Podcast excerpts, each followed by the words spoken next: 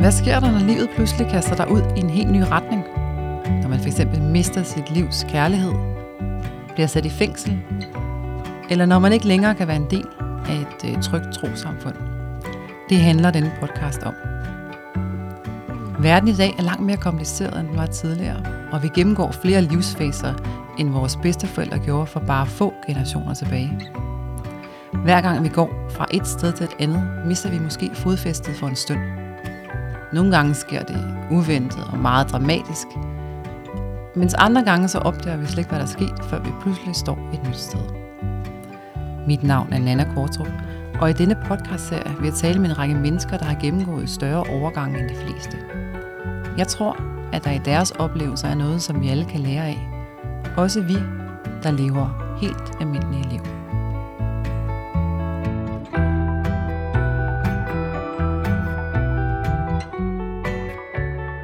Du lytter til Overgang.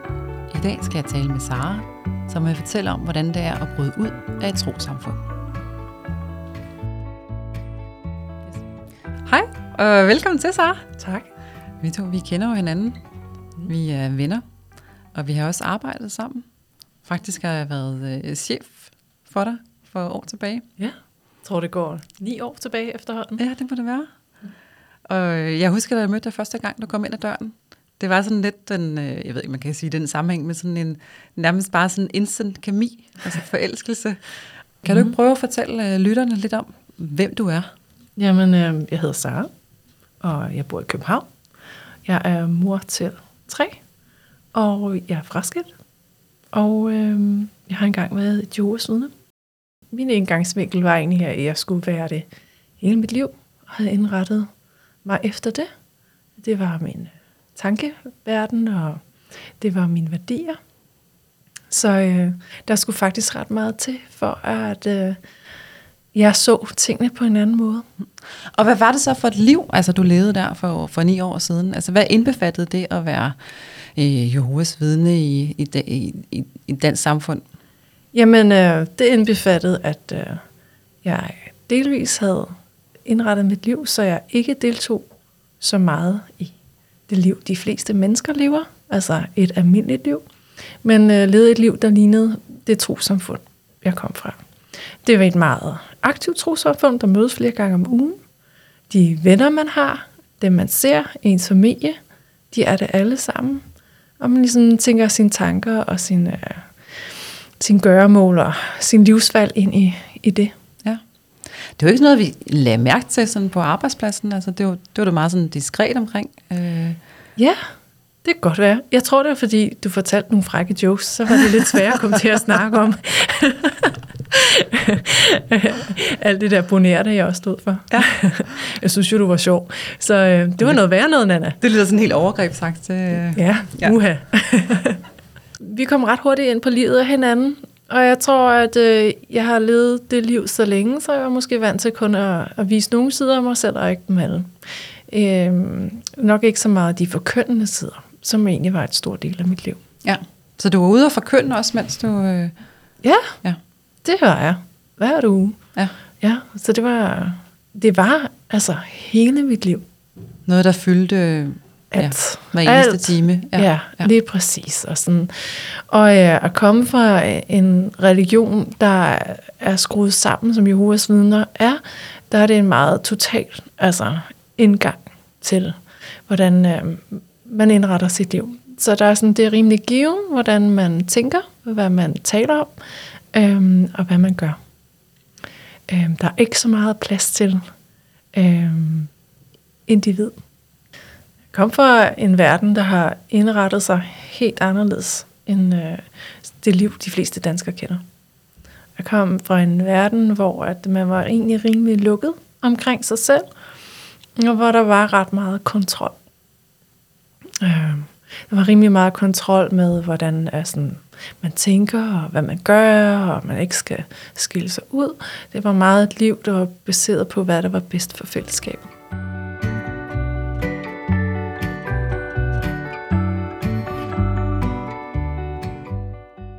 Når jeg husker dig dengang, så øh, oplevede jeg dig jo som meget sådan integreret og på lige fod med mig og vores kolleger.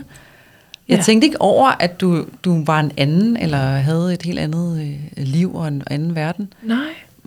Det var rimelig, det er jo sådan rimelig kontroversielt at, at vælge at være en, der siger nej til jul og nej til fødselsdag.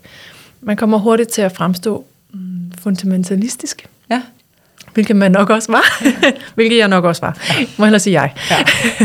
Jeg kan huske, at jeg satte dig til at arrangere en julefrokost. Øh, ja. Altså, jeg vidste jo ikke noget om din baggrund eller noget, så det må også have været noget af en øh, kold tyrker at komme der. Mm, lidt måske sådan, lidt, lidt sådan, hvor jeg tænkte, jeg ved faktisk ikke, hvad I laver til en julefrokost, men nu prøver jeg at sætte noget op og se, om I har det sjovt. Ikke? Det var et spændende socialt eksperiment. Men det lyder lidt som om, du havde sådan et dobbeltliv, altså, altså at på en måde, er det rigtigt? Var det sådan, du følte det? Nej, nej, det, det, det følte jeg måske ikke. Men jeg, jeg tror, at jeg havde en, en mulighed for at være lidt mere mig, fordi der var ikke så mange, altså der blev ikke rigtig holdt øje med alt, hvad jeg gjorde.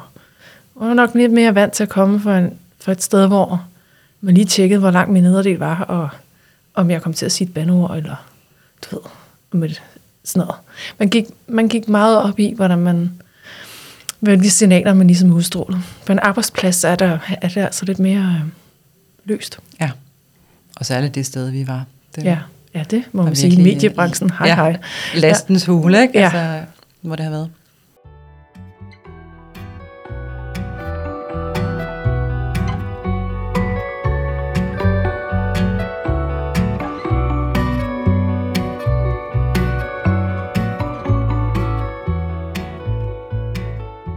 Og så ender du jo med at, at bryde ud. Mm.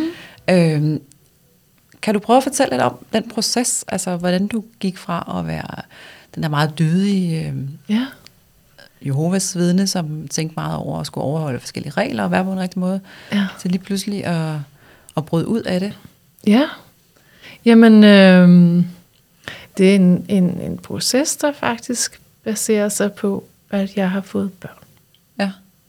Og jeg synes, det her med at blive forældre for nogen, og have det ansvar at, at, øh, at, øh, klæde nogen på til livet, og passe på nogen og være, være deres omsorgsgiver, men også sådan gøre dem klar til at være individer. Der havde jeg et ansvar for, hvad for en rollemodel jeg selv var. Ja. Nu har jeg tre børn, der alle sammen har autisme. Og det gør, at de sådan automatisk ikke passer ind i de kasser, der er i samfundet. Og øh, den religion, jeg kom fra, der var det meget vigtigt, at man passede ind i alle kasser. Og ligesom levede op til nogle bes- bestemte sådan, sociale koder. Ja. Og det kan, det kan man ikke, når man øh, har en anderledes divers hjerne. Øhm, så øhm, jeg blev nødt til at stille spørgsmålstegn til mig selv omkring, det her var den rigtige vej at gå som mor for mine børn. ja. For du følte ikke, at dine børn kunne blive rummet i det system, eller? De kunne heller ikke rumme systemet. Nej. Man har en ekstrem høj selvdisciplin. Altså hvis der er nogen, der har høj selvdisciplin, så er det nok Jehovas vidner. Øhm, man har så stor en selvkontrol, øh, som jeg ikke har oplevet andre steder. At være autist og simpelthen øh, ikke forstå koderne eller normerne, fordi man tænker på en anden måde. Der, der kommer du til at bare hele tiden stikke ud. Var der en særlig oplevelse, der gjorde, eller var det sådan en glidende erkendelse? Det var nok en glidende erkendelse af, at det her kommer altså ikke til at lykkes. Og øh, det er en familiereligion, så det er enormt vigtigt, at man som familie holder sammen. Og øh, jeg vil sige, at både min, min daværende mand og jeg gjorde vores aller, allerbedste som forældre, men det var simpelthen ikke nok. Vi ville aldrig kunne slå til. Så I mærkede fordømmelse? Mm, ja, det kunne det egentlig godt. Det, det ord kunne man godt bruge. Øhm, nok mere mig, der følte skam over, at vi ikke slog til. Og øh, skuffelse, dyb skuffelse for øh, familie og omgivelser over, at vi ikke øh, levede op til deres forventninger. Ja. Jeg kunne mærke det der pres om at skulle være perfekt, og samtidig være mor til, til børn med et handicap.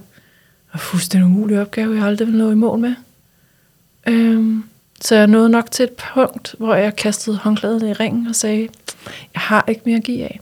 Det her er, hvad jeg kan, og det er det, jeg kommer med. Og hvis det ikke er nok, så er det ikke her, jeg skal være. Jeg ønskede et liv for mine børn, hvor at øh, de ikke skulle leve op til en masse normer for at være gode nok. Det, det kunne jeg godt se, at jeg var her, og hvis nogen skulle bryde normen, så skulle det være mig. Det skulle være mig, der skulle være normbryderen. Øhm, så den tog jeg på mig.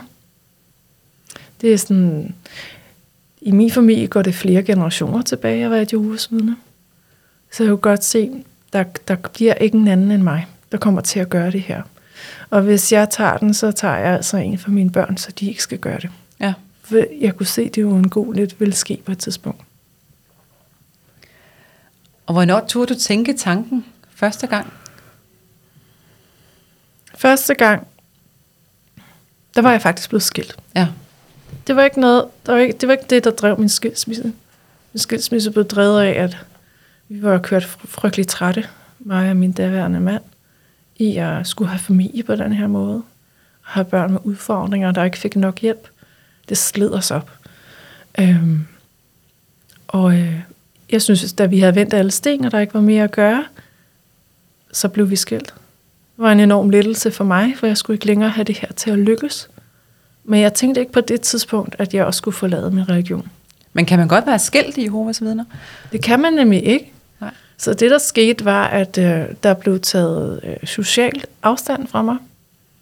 Øhm, og jeg kunne mærke, at jeg blev meget mere isoleret. Og jeg kunne mærke, at venner holdt op med at kontakte mig. Fordi at øh, jeg nok var en slags dårlig selskab. Men jeg havde nemlig gjort noget, man ikke gør. Og det er at gå fra sin mand. Øhm, hvilket, ja, det bliver stærkt fordømt. Ja. Og øh, det er også noget med, at hvis man går som en ond, og ham, der ikke går, er den gode. Så øh, vi blev delt lidt op som, øh, som det. Ja. Det, det egentlig var, var også en slags social udelukkelse. Ja. Øh, fordi jeg lig, ligesom ikke levede op til de normer, der var, og de, og de usagte regler, der også var, og de direkte regler, der var nedskrevet. Øhm, og det her med at kunne mærke, at jeg blev gjort til, øh, til den skyldige, fordi jeg gik, og øh, det gjorde mig enormt vred, mm. fordi jeg følte vidderligt, at jeg, det var, jeg ikke kunne have gjort mere for at holde sammen på det ægteskab. Og det ved jeg også, at han ikke kunne. Så jeg synes egentlig ikke, det var nogen skyld. Jeg synes, vi begge to havde gjort vores aller, allerbedste. Der er en meget høj rate af forældre til handicappede børn, der bliver skilt. Faktisk ligger den på 86 procent. Så uh, at sige, at jeg kunne have gjort det bedre, det ved, det ved jeg simpelthen ikke, hvordan jeg skulle have gjort. Jeg ved heller ikke, hvordan han skulle have gjort det. Øhm, så jeg var blev faktisk enormt vred over, at øh, på den måde skulle straffes over at blive skilt.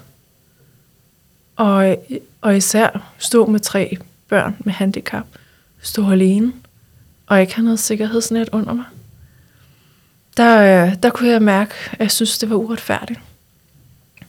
Og det satte nogle tanker i gang hos mig Ja. øh, omkring, når jeg ikke lever op til alle normer, hvad er der så egentlig uden for kasserne?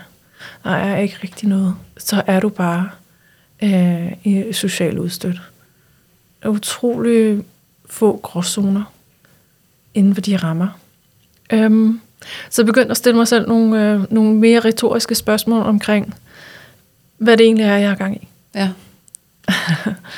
Og øh, jeg kan huske, at, øh, at øh, den der vrede over, hvad satte i den her situation, og hvad der også gjorde mig vred, var, at når man bliver skilt, uden at der har været utroskab øh, som en del af skilsmissen, så, øh, så må man ikke gifte sig igen. Så er man for evigt bundet til den person, man er gift med. Øh, så kan det godt være, at jeg er juridisk skilt, men i religionen var jeg for evigt gift Ja. med min tidligere partner. Og jeg vil aldrig kunne gifte mig igen. Man kan kun være sammen, eller have, altså have en partner, hvis man er gift med sin partner. Jeg, jeg kunne ikke have et samliv nogensinde igen med nogen. Det, det livsperspektiv, synes jeg simpelthen var så langt ude.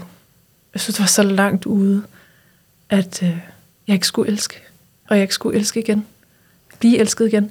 Så øhm, jeg må tage et valg. Det siger jo også noget om en Gud eller en religion, Ja. som ikke under sine øh, medlemmer at blive elsket. Det siger måske mere noget om den sociale kontrol, man synes, der er nødvendigt for at holde på medlemmerne, Ja. end det gør om et, et egentlig om et, et gudsbegreb. Jeg tror, hvis de dykker selv ned i et gudsbegreb, der er sådan der, så er det ikke et særligt ret sted at være. Det her handler om kontrol. Øhm, og det var også den, jeg tog et opgør med. Jeg har ikke lyst, jeg havde ikke lyst til at være alene resten af mit liv. Så, og så måtte jeg stille mig selv nogle spørgsmål. ja. Hvilke spørgsmål?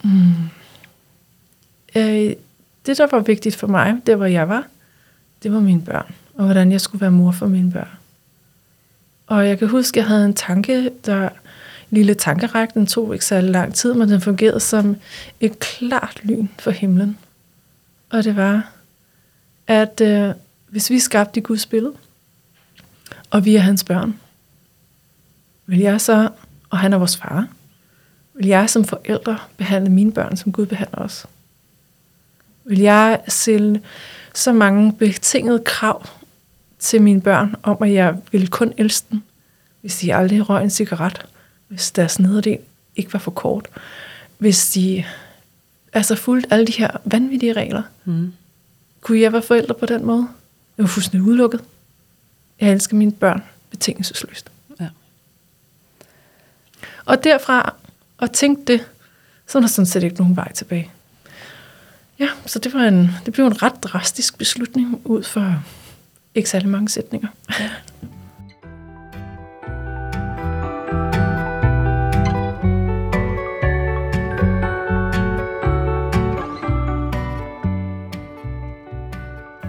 Og når man først har taget den beslutning, Ja, så tænker jeg, så er der jo en del overvejelser rent praktisk, fordi at det har jo nogle store konsekvenser ja, at bryde ud.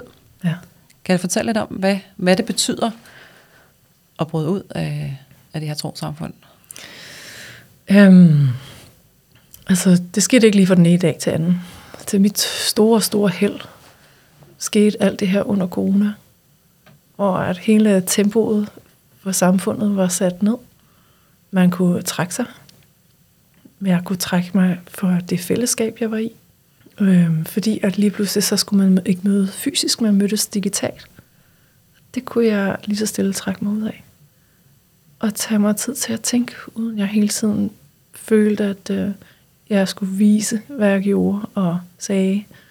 Øhm, jeg blev ikke målt så meget på. Så der var større mulighed for ligesom at mm, tænke nye tanker. Jeg tror, når man lever sådan et liv, som jeg har gjort, så har man lært, hvad man skal tænke.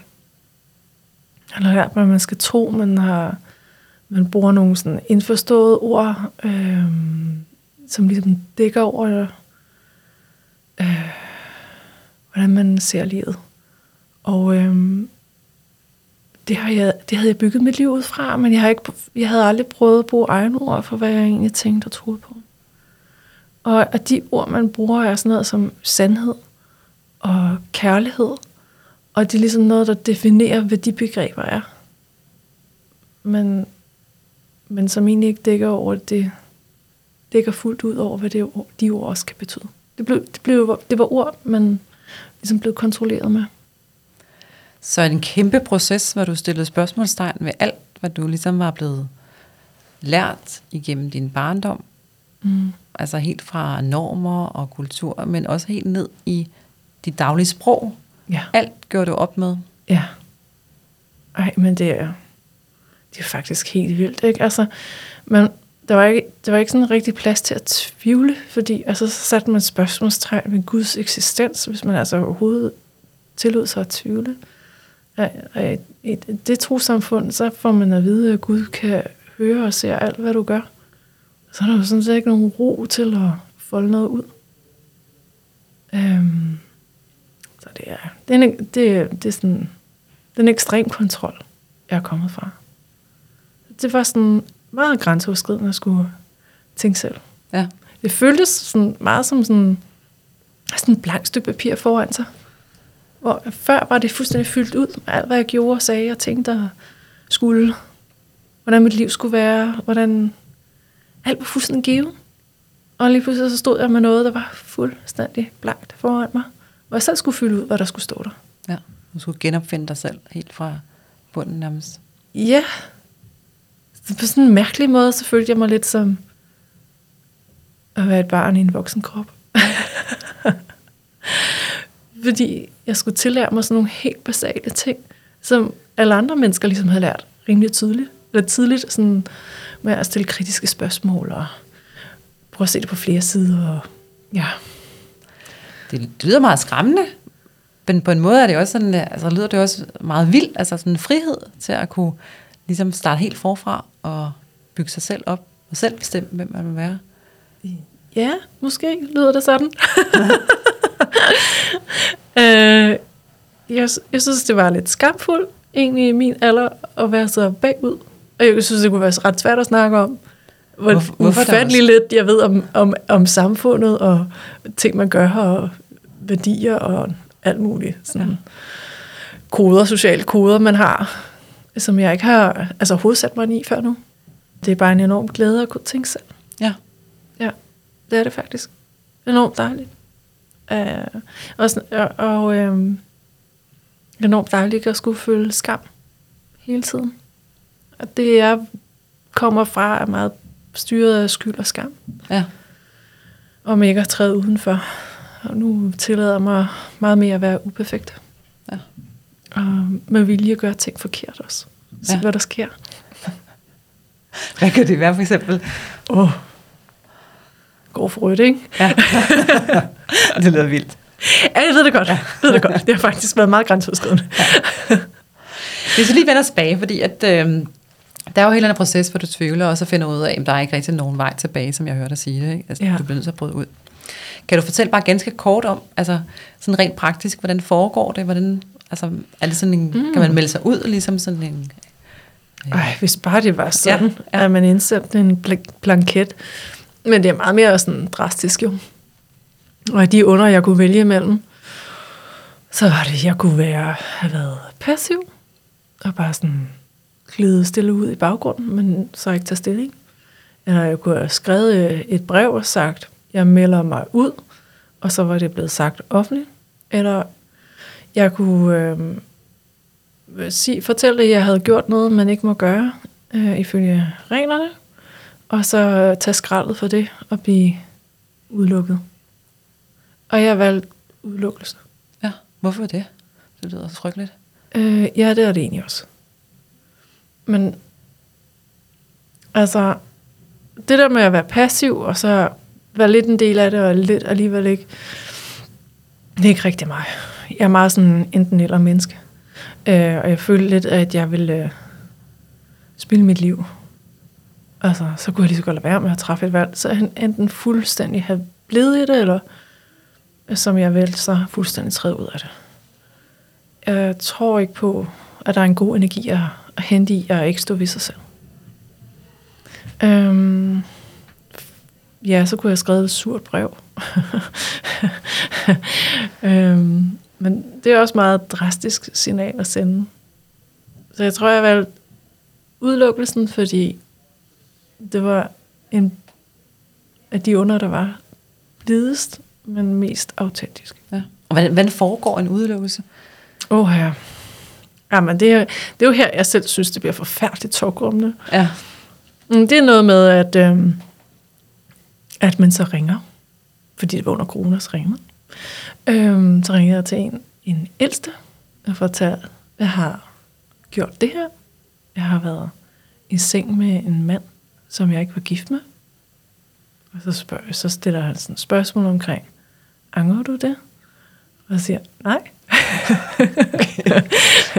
og så, så skal der man snakke med lidt flere, og så spørger de igen et par gange, om man er sikker på, at man ikke angrer det. Så prøver de at overtale en til at indse, man... Ja, ja eller sådan, Ja. ja. sådan, når man har lyst til at ændre sind. Ja. Det havde jeg ikke. Og så, så, så, så, så kommer de med en konklusion, og så, øh, så fortæller de, at vi har besluttet, at du ikke længere kan være en del af menigheden. Og det fortæller vi så nede i menigheden. foran hele den her forsamling af mennesker. Den, Så det bliver simpelthen læst op? Øh, simpelthen læst ja, op, ja. at øh, jeg ikke længere er en del af menigheden, når man ikke skal kontakte mig. Så det er jo en øh, social død, der bliver forkyndt der. Ja. Det er ret barsk. Altså forestil dig lige, det var på din arbejdsplads, at der ved morgensamlingen lige blev sagt, I skal ikke øh, tale med den og den fra nu af. Ja, jamen også fordi, at som jeg kender til det, så er det jo ikke bare øhm, din familie, men det er jo også øh, dine venner, dit netværk. Altså det er jo øh, Ja. et kæmpe netværk, man er del af. Altså folk, man har vokset op med. Øh, Ja. Jeg kendt, jeg har nok kendt, altså når man er i sådan et netværk, så kender man altså mange, mange flere mennesker, end de fleste almindelige danskere gør. ja, Øh, Jeg kan, ikke- jeg kan altså sagtens nævne en, en 500-600 mennesker, jeg kender. ja, Det betyder også, at jeg tit render ind i nogen for den tid, ja. som så ikke hilser på mig mere. Eller Ja. kigger den anden vej. Eller bare lader som om, jeg ikke eksisterer. Og det er totalt dumt og åndssvagt og tårkrummende og altså idiotisk. Men også en frygtelig afvisning. Altså, Ja, det er jo simpelthen så barnlig en måde at opføre sig ja. på. Så jeg har, jeg har bare, altså, jeg har meget svært ved at tage det seriøst. man bliver du ikke såret og ked af det? Nej, det gør jeg ikke. Jeg bliver mere bare sådan, mere vred, og synes, altså, det simpelthen er en åndet måde at styre folk på. Mm.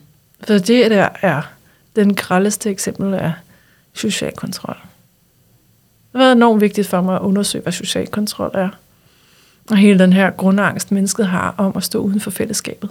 Altså det er jo sådan en abe, abe-logik. At rører du ud af flokken, jamen, så dør du der i junglen. Og den ligger så dybt og basalt i mennesker stadigvæk.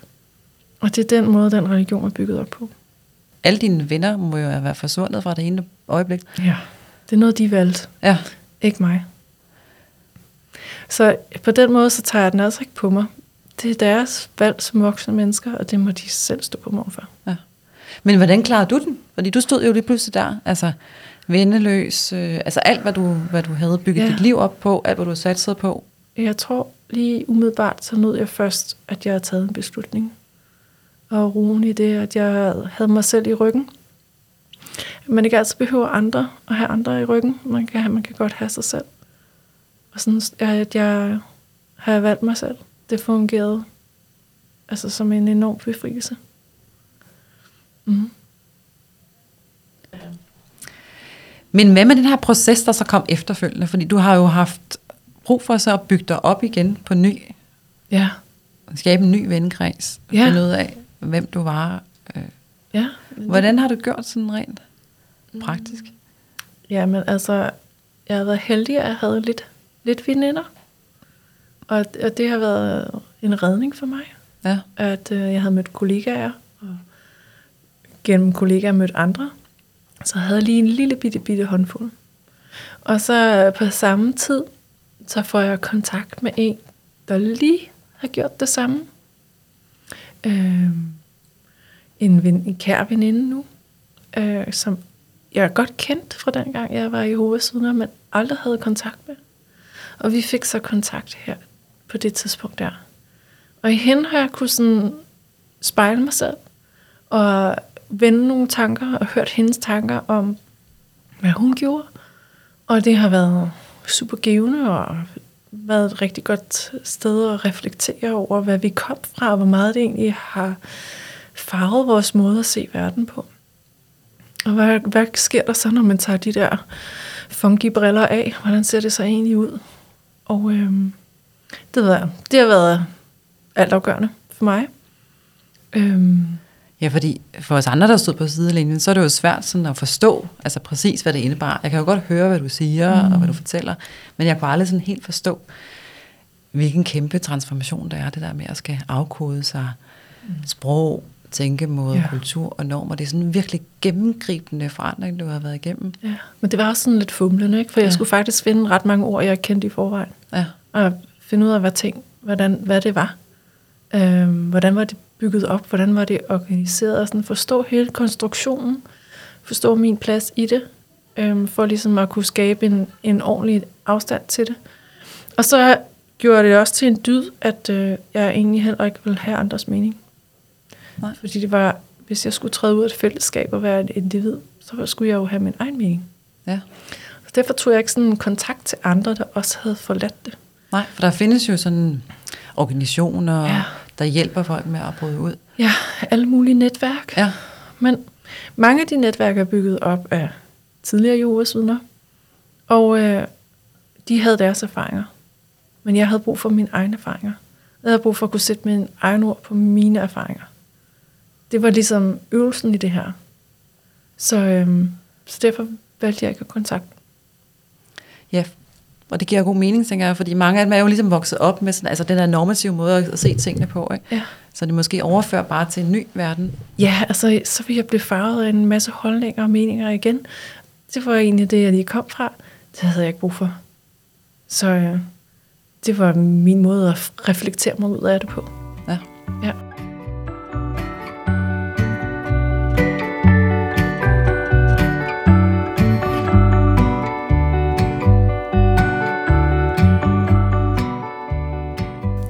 Jeg ved en anden ting, som faktisk også har hjulpet dig lidt. meget sjovt. Og det er jo faktisk dating. Ja, Ja, som du har kastet dig ud. Jeg kan du prøve at fortælle lidt, hvordan det har... ja, ja, men altså en af teserne jo for at forlade det, var jo bare sådan, at jeg vil gerne elske, og jeg vil gerne blive elsket. Øh, så måtte jeg jo kigge lidt på ham der manden. Og øh, det jeg kom fra, øh, der var mænd på en bestemt måde, som men nu, altså, sådan som jeg lever nu, der er de, de mænd, jeg møder bare ikke på den måde. Øhm, øh, der, hvor jeg kom fra, der, der tænker manden i familietanker, og er familie, det er familiebaserede værdier, og man øh, opfører sig ekstremt ordentligt, og alle de kvinder, man kender, kalder man søstre, og så er der ens kone. Og det er ligesom det. Altså, det er sådan, man har en enormt fin plads som kvinde.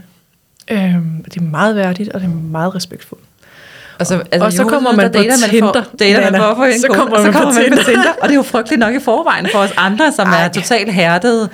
Men at komme sådan en Hold uskyldig lille lam. i cirkus. Ja. ja. Ja. ja. Hvordan har det uskyldig været? lam, siger du? ja, det er uskyldigt lam, der kommer, der bliver kastet for de der frådende løver. Det må da have været rædselsfuldt. Nå, altså, jeg det synes jo... dem, der var de stakkels lam.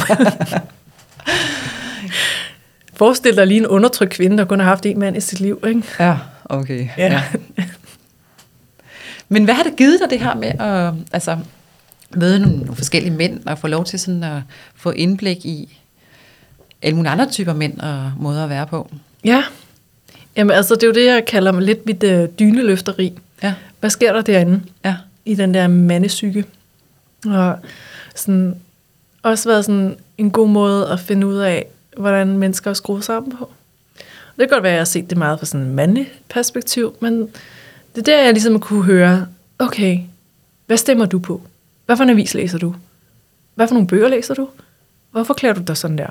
Og sådan, jeg har kunne stille alle mulige spørgsmål til sociale koder, jeg ikke kom fra. Altså som jeg skulle lære at kende. Hvordan holder du fødselsdag? Altså stille alle mulige mærkelige, lidt private spørgsmål, og øh, hvor jeg godt kunne være altså bare nysgerrig på dem, og på den måde sådan forstå verden. Så dating som sådan en ny integrationsproces. Ja, sådan en antropologisk øh, Ja. tilgang. Det er en helt giver integration, helt nye øh, perspektiver, vil jeg sige, Ja. hvis man kunne øh, inkorporere det. Ja, Meget spændende. ja. Og det er, jo, altså, det er jo noget, man også skal lære det her med, altså fordi også kunne få en politisk holdning. Ja, øh, det, det gjorde jeg i hvert fald, fordi jeg havde ingen politisk holdning. Jeg har aldrig sat mig ind i, hvad, hvad på de forskellige partier står for, og hvad jeg egentlig selv synes. Ja. Så det var sådan en spændende måde at, at få testet mine meninger af, og mine værdier af på. Ja. Øhm, og så også sådan få kigget på, hvad er et forhold, når de ikke ligner de forhold, jeg kommer fra. Ja. Sådan, hvad gør mænd og kvinder? Altså, hvordan fordeler de roller? Øh, hvad er deres tankegang om køn, og hvad vi kan, og hvad vi skal, og, altså sammen. ja. Øhm, Er der sådan en meget traditionel kønsrollemønster inden for Jehovas vidner? Eller? Ja, ja. Ja, Måske meget 50-agtigt, ikke? ja. Så er det sådan... Det var lidt af en rejse tidsklap, øh, sådan en tidskapsel ikke, frem til nu, hvor at, øh, ting ikke er så given mere. Og øh, det har været en enormt spændende rejse, og enormt givende, Jeg er meget taknemmelig for alle dem, der har ladet mig spørge og spørge og spørge. Ja, ja, altså jeg ved, jeg har jo selv været med til at... Øh, altså blevet stillet spørgsmål om, hvordan man synger fødselsdagssang, og været med hjemme ja. og, og synge for børnene, og ja. give forslag til, hvordan man kan holde en børnefødselsdag. Ja, ja, og hvad laver I til jul? Og hvordan vækker man børn hvad det med flag? Gør man det inde på værelset, ja. ude på værelset? Altså alle mulige ting, som jeg aldrig sådan selv har forholdt Nej. mig til. Og jeg er stadig i tvivl om, hvornår man puster de der lys ud, så altså, der, er, der er mere... Jeg tror, der ikke, der, jeg tror ikke, der er sådan en helt rigtig måde at gøre det på. Mm. Ja, det er lidt træst. Det, er, ja. det er jo det, jeg er vant til. Ja, der er ikke sådan en manual for en god bund. Skal jeg også selv finde på det? Okay, okay, okay.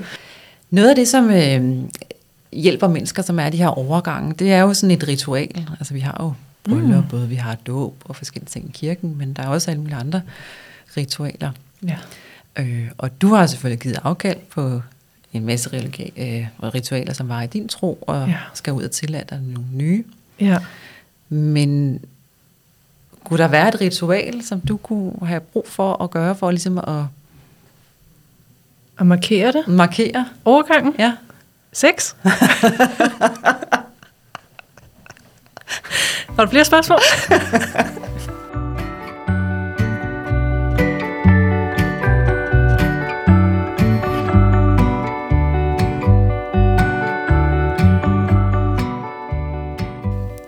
Og hvad så med, altså, et af dating og øh, politik og, og alle de her ritualer og ting. Altså, men der er også tro. Altså, du kommer fra et samfund, som er øh, gennemsyret af, af tro og religion. Ja. Det må da have efterladt sådan en kæmpe tområd. Er det bare fedt, øh, og sådan, at du kan tro på hvad som helst nu? Eller er det noget, du savner? Det her med, at der er et eller andet? Jamen, det har jeg også været nysgerrig på. Um, men jeg tror, at til at sådan starte med, der, der, hvis jeg skulle forlade det, så var jeg også nødt til at forlade et gudsbegreb.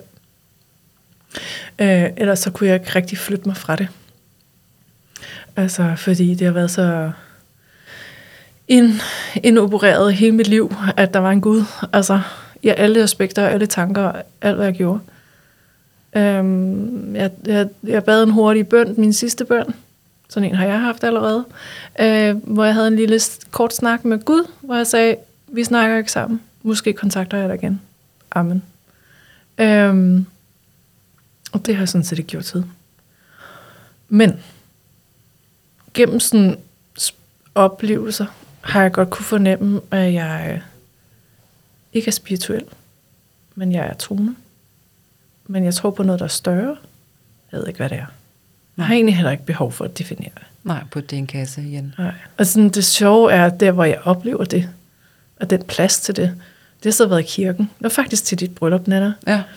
Og sådan, og jeg kan ikke huske, at øh, vi skulle synge salmer, og jeg har aldrig sunget en salme før. Det er faktisk første gang, jeg var i kirke. Hvordan var det, altså at træde ind? Mm, det var rigtig fint, altså trygt, egentlig. Men jeg kan huske det der med at synge, og de ord, der var især ordene. Der begyndte jeg at græde, og det var ret overraskende for mig. Ja. Jeg kunne mærke, at det rørte noget meget dybt i mig. Og en, en meget dyb øh, forståelse af verden som noget, der hænger sammen, og ikke bare er tilfældigt. Jeg kan ikke forklare det meget nærmere. Nej. Jeg kommer ikke til at sætte så mange ord på det. Jeg tror bare, det er kirken, der ligesom er plads til det for mig. Så indimellem, så tager jeg til en gudstjeneste, for lige at mærke det. Og det er jo sådan ret fint ved den danske folkekirke, at det er der også plads til. Der er ikke nogen, der står i døren og, og afkræver en en, en trosbekendelse. Nej, det er ret man befriende. må komme, som man er, og man er elsket, som man er. Ja, lige præcis det der kunne jeg virkelig godt lide. Der er ikke noget skyld og skam. Ja. Og enormt øh, forfriskende og overraskende at høre de samme ord, jeg har hørt hele mit liv. Bare uden skyld og skam. Ja. Det var faktisk meget dejligt. Hvad er ellers den største forskel? Først, den største forskel er, at jeg ikke er en del af et fællesskab mere, at jeg øh, står her alene. Ja. Jeg står som et individ med alt det gode og det dårlige, det fører med sig. Øh, så øh, jeg hører ikke rigtig til mere noget sted. Øh, og det er en ret stor forskel. Er det et savn? Eller er der noget, du Jeg kan egentlig savner? godt lide fællesskabet. Ja. Jeg har ikke noget imod fællesskab. Jeg har heller ikke noget imod religion. Jeg forstår virkelig, virkelig godt, at man holder af religion, og mange mennesker finder et godt og glædeligt liv i det. Jeg tror, jeg har et problem med social kontrol. og social, social kontrol som redskab. Jeg har ikke noget problem med, at man tror og har brug for et håb. Det synes jeg er smukt. Men ja, der er ikke noget sted, jeg føler, jeg hører til på den måde.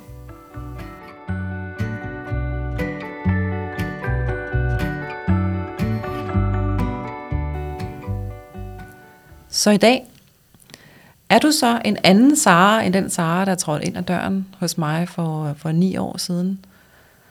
Eller, Måske mere så. ja, Ja, altså, fordi jeg jo lader mig være mig selv nu. Altså, jeg siger højt det, jeg tænker. På godt og ondt. Rimelig filterløst. Og det skal jeg nok lige lære at styre lidt. Men øh, det er også det, der er lidt sjovt, ikke? ja, Jo. det er også det, det, der er en del af processen. Med at ligesom skal så lære nogle nye normer Ja. igen, ikke? At der er trods alt også nogle regler ude i, i det nye samfund, eller hvad skal nye, altså det andet samfund. Ja, men jeg føler, at jeg ser lidt frisk på det, ikke? fordi jeg stadigvæk betragter det, og sådan tænker, er det noget, jeg skal bruge, eller ikke skal bruge? Mange har jo lagt sit liv allerede rimelig given. Jeg er ikke alle mennesker, der siger, tænker, nu skal jeg have den helt store forandring med hvem jeg egentlig er, og hvad jeg står for.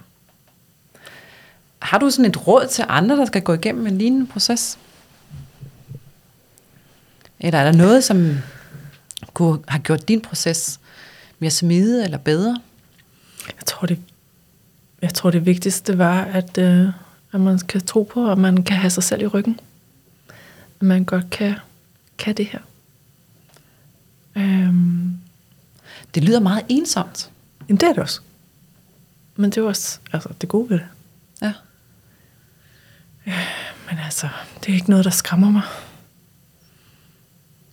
Jeg tror, det er andet. Det er liv, hvor jeg langsomt dør, og ikke kan være mig selv. Det er meget mere skræmmende. Ikke skræmmende at være sig selv. Det kræver i hvert fald en masse styrke, og turde vælge sig selv på den måde, når det har så store konsekvenser. Ja, det er ikke for alle. Det er også okay. Ja. Jeg forstår. Det er udmærket. Og øh, det har store omkostninger, og det er helt okay, hvis man ikke føler, man kan betale dem. Men det kunne jeg. Og det er jeg glad for, at jeg gjorde.